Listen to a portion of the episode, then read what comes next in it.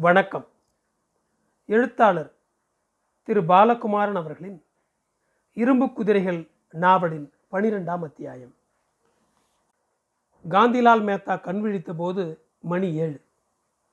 கழுத்துச் சங்கிலியை தடவி தேடி டாலரில் இருக்கும் வெங்கடாஜலபதியை உற்று பார்த்தான். கண் மடலில் ஒற்றிக்கொண்டான் ஜெய் பாலாஜி என்றான். எழுந்தான். வீடு முழுக்க வனஸ்பதி வாசனை அடித்தது. எழுந்து பீடா பெட்டியை தேடி நேற்றைய ஜர்தா சுருளை உதறி வாயில் போட்டுக்கொண்டான் நாலு முறை மென்றதும் ஜர்தா சுருக்கென்று நெற்றி நரம்பில் ஏறிற்று. கண் இமையில் போதை கவிழ்ந்தது. அன்னத்திலும் கண்ண கதுப்புகளிலும் சுகம் நகர்ந்தது. தலையணைகளை உயர்த்தி போட்டு சாய்ந்தபடி அகலமான மார்பையும் வயிற்றையும் தடவிக்கொண்டான் காந்திலால் மேத்தாவின் மனைவி தரையில் படுக்கை விரித்து படுத்திருந்தாள். மேத்தா உட்கார்ந்திருக்கும் இரட்டை கட்டில் மாமனார் கொடுத்த சீதனம். ஆனாலும் மனைவி சந்தோஷமளித்த பிறகு தரைக்கு போய்விட வேண்டும். இது கட்டளை. சோர்வோடு தூங்கிய பிறகு ஒரு சிறகு கூட மேலே படக்கூடாது. பகல் முழுக்க ஆட்களோடு பேசி போராடி சண்டையிட்டு வெற்றியோடு வரும் மனிதனுக்கு தனிமை அவசியம். அந்த இடத்திலும் காதோடு பேச கழுத்தை இறுக்கிக் கொள்ள யாரும் தேவையில்லை. பெண்களைக் கண்டு தடுமாறுபவன் நல்ல பணியா இல்லை ஒரு பணியா உழைப்பது பிறர் பொருட்டே.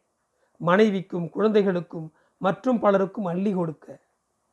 தர்மம் செய்ய பனியாவுக்கு தெரியும். இருக்கும் பொழுது கொடுக்கப்படும்.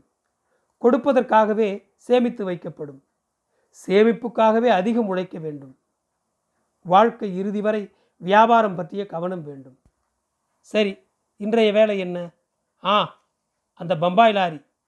English company load. நாற்பது ட்ரம்கள் கொண்ட வண்டி. ஒவ்வொரு ட்ரம்மிலும் இருநூறு லிட்டர் ரப்பர் பால். லெடக்ஸ் திரவம். துளைத்து எடுக்கிறார்கள். அரை மணிக்கு ஒரு ஃபோன். ஆ ஊ என்று கூச்சல். இன்று சாயங்காலத்துக்குள் வரவில்லை எனில் உன் சங்காத்தமே வேண்டாம் என்கிற மிரட்டல். எங்களுக்கு ஏற்பட்ட எல்லா நஷ்டத்துக்கும் வழக்கு போடுவோம் என்கிற அதட்டல். சகலத்துக்கும் காந்திலால் நிதானமாகவே பதில் சொன்னான். பம்பாய் சந்திப்புக்கு ஃபோன் போட்டு கிளம்பின தேதி விசாரித்து பெங்களூர் சந்திப்புக்கு வந்ததை உறுதி செய்து இங்கிருந்து கிளம்பிய லாரியிடம் வழியில் பார்த்து விவரம் சொல்லும்படி கேட்டு எல்லா முயற்சியும் செய்தாயிற்று. முயற்சிகளை விலக்கி சொல்லியும் ஆயிற்று. ஆனால் கூச்சல் குறையவில்லை. சொட்டா சாப் நான் லாரி கம்பெனி தானே நடத்துகிறேன் ஏரோப்ளேன் இல்லை. ஏரோப்ளேன் எட்டு மணி நேரம் தாமதம் என்றால் எத்தனை பேர் கூச்சல் போடுவீர்கள்? கேன்டீனில் முட்டை ரொட்டி சாப்பிட்டு விட்டு லவுஞ்சில் பல் குத்தி கொண்டு தானே இருப்பீர்கள்? வரும் லாரி வரும். இது திமிர் பேச்சாம் அடாவடியாம். கம்பெனி முதலாளி நிதானமாய் பேசினார். காந்திலால் மேத்தா காலை வணக்கம். உனக்கு ஏரோப்ளேன் கம்பெனி நடத்த ஆசை வந்தது பற்றி அறிந்தேன். என் பாராட்டுகள் என் வாழ்த்துகள். லாரி கம்பெனிக்கு நிறைய போட்டி இருக்கிறதை தெரிந்து கொண்டிருக்கிறாய் நல்லது. ஆனால் உன் ஒரு லாரி தாமதத்தால் என் கம்பெனி ஒரு வாரம் மூடப்படப் போகிறது. நானூறு பேர் வேலை இழக்கப் போகிறார்கள். உன் ஏரோப்ளேன் கம்பெனியில் வேலை போட்டுக் கொடு. மறுக்காதே காந்திலால் நானூறு பேரும் பெண்கள் சுறுசுறுப்பானவர்கள்.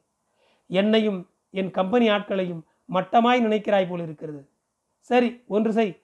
நாளை காலை என் நாள் ஒருவனை உன்னிடம் அனுப்புகிறேன். விஸ்வநாதன் என்பது ஒரு ஆணின் பெயர். பெண்ணல்ல சிரிக்காதே. அவனிடம் உன் லாரி வழித்தடங்களை கூறு உதவி செய். அவன் எப்படியாவது லாரியை அல்லது சரக்கை இங்கு கொண்டு வர முயற்சி செய்வான். அவனை கம்பெனி காரில் அனுப்புகிறேன். ஹெல்ப் ஹிம் என்ன முடியாதா? ஓ லாரியை சுலபமாய் கண்டுபிடிக்க முடியாது என்கிறாயா? முடியாதது எதுவும் இல்லை Gandhilal Mehta. Impossible are immediate miracles little later டக்கென்று phone வைக்கப்பட்டு விட்டது. அவர் பேசினது வேடிக்கையாய் கேலியாய் வெளிக்கு தென்பட்டாலும் கண்டிப்பும் கோபமும் தெளிவாய் தெரிந்தன. பெரியவர்கள் இப்படித்தான் இனிமையாய் கோபித்துக் கொள்வார்கள். லாரி கம்பெனிக்கு நிறைய போட்டி இருப்பதை தெரிந்து கொண்டிருக்கிறாய். நல்லது. இதற்கு என்ன அர்த்தம்?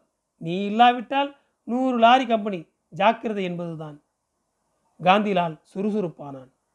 தன் தோழமை லாரி கம்பெனிகளுக்கு போன் போட்டு கிளம்பும் வண்டிக்கெல்லாம் தன் வண்டி நம்பர் கொடுத்து விசாரிக்க சொன்னான்.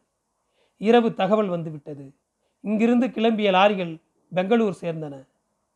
அந்த ரப்பர் குழம்பு ட்ரம் ஏற்றிய வண்டி பெங்களூரில் ரிப்போர்ட் செய்து அந்த இடம் விட்டு கிளம்பிவிட்டது. கிளம்புகையில் திருப்பதி வழியே போவேன் என்று கூலிக்காரர்களிடம் டிரைவர் சொன்னானாம். பெங்களூர் தங்காமல் கிளம்பினானாம். அரை நாள் திருப்பதியில் நின்றுவிட்டு சென்னை போவதாய் சொன்னானாம்.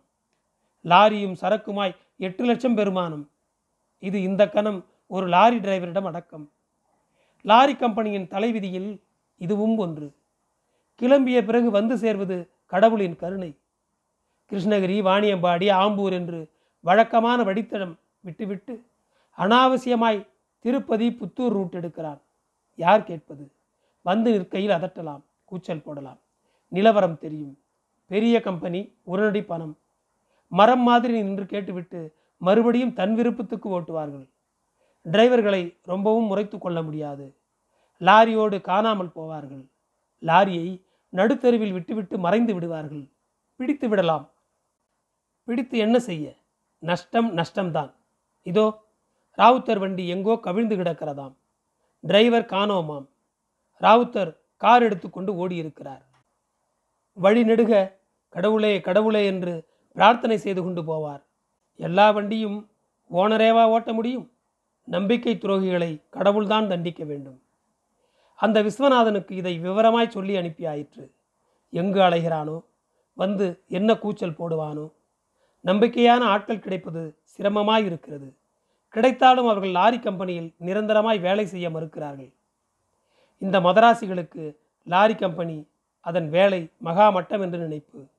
மதராசிகளுக்கு உழைப்பை விட சொகுசு ரொம்ப முக்கியம். காந்திலால் மேத்தா கடையை திறந்தான். விறுவிறுவென்று உள்ளே போய் தன் மேஜையை தொட்டு கும்பிட்டான். எதிரில் உள்ள வெங்கடாஜலபதி படத்தை கைகூப்பி உற்று பார்த்தான். கண்களை மூடினான். பாலாஜி பாலாஜி பாலாஜி உள்ளே மனசு கூவிற்று. பரபரப்பாய் பெரிய உருவம் தோன்றி மனசு கண் புத்தி முழுக்க வியாபித்தது. காந்திலால் மலர்ச்சியுடன் கண்களை திறந்தான். இப்படி பெரிய பாலாஜி உருவம் தோன்றிவிட்டால் போதும். மனசு தெளிவாகிவிடும். மீண்டும் பலம் கொள்ளும். அதிகம் குழம்பிய நாளில் இப்படி உள்மன தரிசனம் கிடைக்காது. இன்று நல்ல தரிசனம். பிரச்சனை எதுவாயினும் நல்லபடி முடிந்துவிடும். பகவான் பாலாஜி முடித்து விடுவார். இன்றைய வலிமைக்கு பாலாஜி தான் காரணம். இல்லையெனில் லாரி டிரான்ஸ்போர்ட் கம்பெனியை மனிதனா நடத்த முடியும்? அது பாலாஜிக்குத்தான் சாத்தியம். பெரும் புருஷனின் செயல்.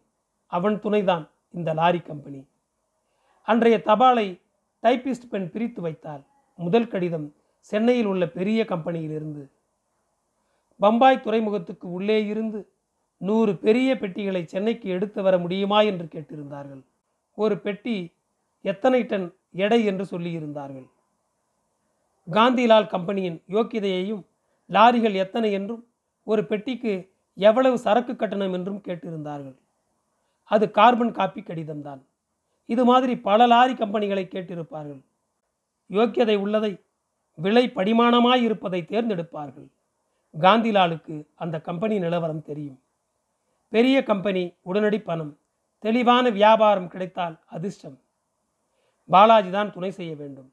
எல்லாவற்றையும் விட இந்த கடிதத்துக்கு முதலில் பதில் எழுத வேண்டும். பதில் கடிதத்தில் டிரான்ஸ்போர்ட் கம்பெனி பற்றி தெளிவாகவும் திடமாகவும் சொல்ல வேண்டும். காந்திலாலுக்கு வியாபாரம் பண்ண தெரியும். ஆங்கிலம் தெரியாது. உடைத்து உடைத்து ஆங்கிலம் பேசி ஒப்பேற்றி விட முடியும். எழுத தெரியாது. படிக்க தெரியும். பதில் எழுத வராது. என்ன பதில் எழுத வேண்டும் என்று தெரியும். பாஷை வளையாது. டைப்பிஸ்ட் பெண் சுத்தமாய் டைப் அடிப்பாள் சுயமாய் பதில் எழுத தெரியாது. நன்கு ஆங்கிலம் தெரிந்த ஆட்கள் லாரி கம்பெனிக்கு வேலைக்கு வருவதில்லை. அப்படியே வந்தாலும் தங்குவதில்லை. என்ன செய்வது என்று யோசித்தபடி காந்திலால் பல்குத்தி கொண்டிருந்தான். பாலாஜி இருக்கிறார் என்று சமாதானப்படுத்தி கொண்டான்.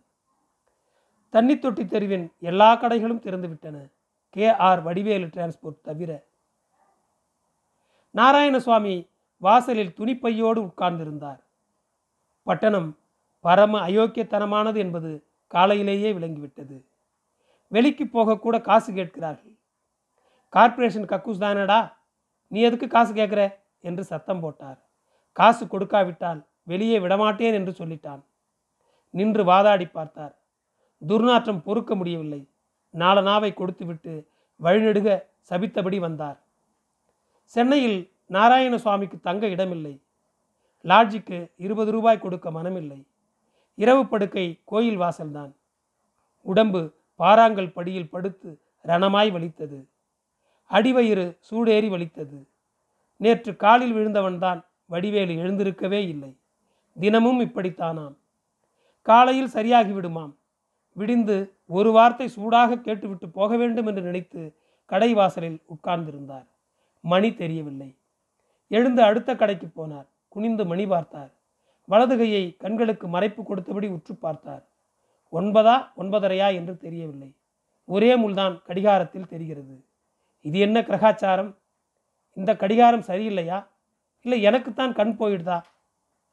காந்திலால் கடை வாசலில் யாரோ ஒரு கிழவர் குனிந்து காலை வணக்கம் செய்வதை பார்த்தான் விபூதி கீற்றும் தாடியுமாய் பழி சென்று இருந்தார் குட் மார்னிங் சார் வாங்க என்ன வேணும்? ம் குட் மார்னிங் ஒன்றுமில்ல மணி பார்த்தேன். Now it is nine forty five exactly Gandhilal கை கடிகாரம் பார்த்து தனக்கு ஆங்கிலம் சரியாய் பேசவாவது வருகிறதா என்று டெஸ்ட் பண்ணி கொண்டான். தேங்க்யூ வெரி மச் தேங்க்யூ நான் கிழவன். கண் பார்வை சரியில்லை எனக்கு. அதுதான் கை தூக்கி உற்று பார்த்தேன். மற்றபடி உங்கள் இதமான பதிலுக்கு நன்றி. முப்பது வருட வாத்தியார் உத்தியோகம் ரெண்டன் மார்ட்டின் கரைத்து குடித்த பிரயோகம் தெளிவான ஆங்கிலம் நானு சாரிடமிருந்து பதிலாயிற்று. உள்ளே வாங்க சார். காந்திலால் தமிழுக்கு தாவினான். சித்த குடிக்க ஜலந்தரேலா நானு சாரும் தஞ்சாவூர் தமிழுக்கு பாய்ந்தார். ஜில்லென்ற பானை ஜலம் தொண்டைக்குழிக்குள் இறங்குகையில் சுகமாயிருந்தது.